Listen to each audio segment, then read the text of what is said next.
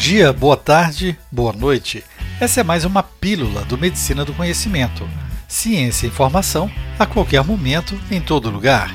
Eu sou Pablo Guzmão, anestesiador.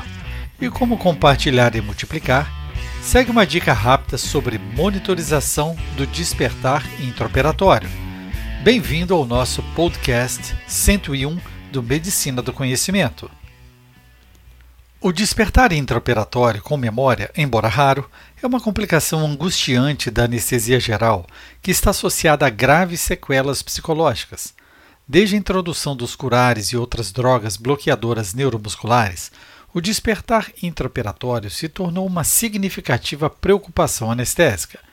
Como se tornou um importante desafio, várias metodologias e dispositivos têm sido implementados durante a anestesia geral na esperança de prevenir o desenvolvimento dessa preocupante complicação. Essas metodologias variam desde o monitoramento dos sinais clínicos sugestivos de consciência, isto é, taquicardia, hipertensão, lacrimejamento e sudorese, que sabemos ter baixa sensibilidade, até o uso de monitores de eletroencefalografia para medir a atividade cerebral. O despertar intraoperatório com memória se refere à consciência intraoperatória em casos onde se esperava inconsciência e ocorreu memória explícita de eventos cirúrgicos. Embora seja uma complicação rara, pode ser potencialmente devastadora.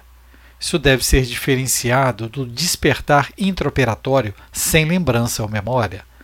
Altas doses anestésicas são geralmente necessárias para induzir a inconsciência em comparação com a indução de amnésia.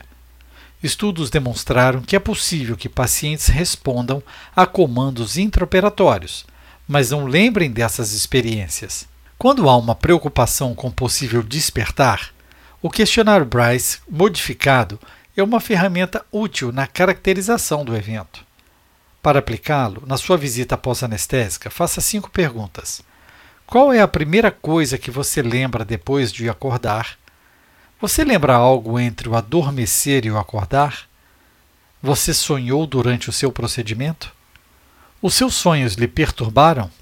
Qual foi a pior coisa do seu procedimento? Infelizmente, há aproximadamente um a dois casos de despertar intraoperatório a cada mil anestesias gerais, e entre aqueles com despertar intraoperatório com lembrança-memória, 43% desenvolvem transtorno de estresse pós-traumático. O principal fator contribuinte está relacionado a dosagens inadequadas de anestésico para determinado procedimento. Isso pode ocorrer quando o sistema administrador de anestesia não fornece o anestésico em doses adequadas, o paciente tem necessidades anestésicas elevadas, não são previamente conhecidas, o paciente se encontra em estado grave e não tolerar níveis adequados de anestesia, ou o sistema de administração de anestesia não funciona corretamente, por algum vazamento ou desconexão de infusões venosas.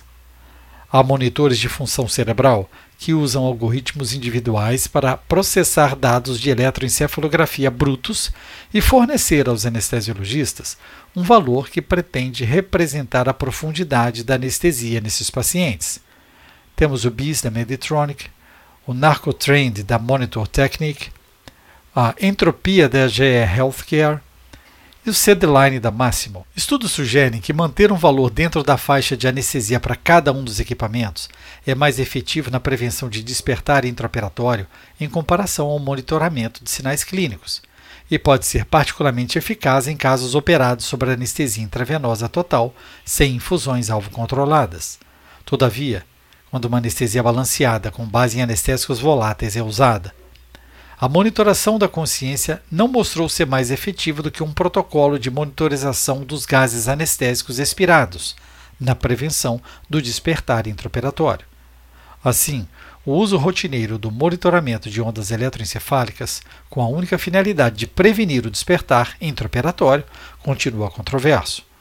A literatura atual sugere que a monitorização da consciência pode ter outros benefícios potenciais, como promover uma recuperação anestésica mais rápida, diminuir o consumo de drogas anestésicas, reduzir a disfunção cognitiva pós-operatória e oferecer uma estratificação do risco perioperatório.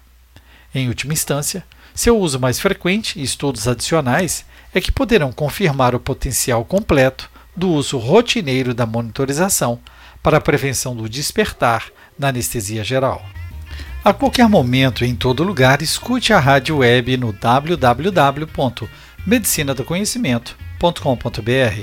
Escolha sua plataforma e ouça mais podcasts. Siga pelo Spotify, Deezer, iTunes, Google Podcast, SoundCloud, YouTube e mais uma dezena de agregadores de podcast. Na Medicina do Conhecimento, você escolhe o player da sua preferência. Entre no nosso grupo de discussão do Telegram e acesse o tutorial 416 da World Federation of Societies of Anesthesiologists que deu origem a esse podcast. Vá pelo link t.me barra Grupo Anestesiador. Compartilhe nas suas redes sociais para aumentar a divulgação do projeto. Além disso, você pode entrar em contato e sugerir o próximo tema. Fique ligado nas redes sociais Twitter, Facebook e Instagram Medicina do Conhecimento. Afinal, compartilhar é multiplicar.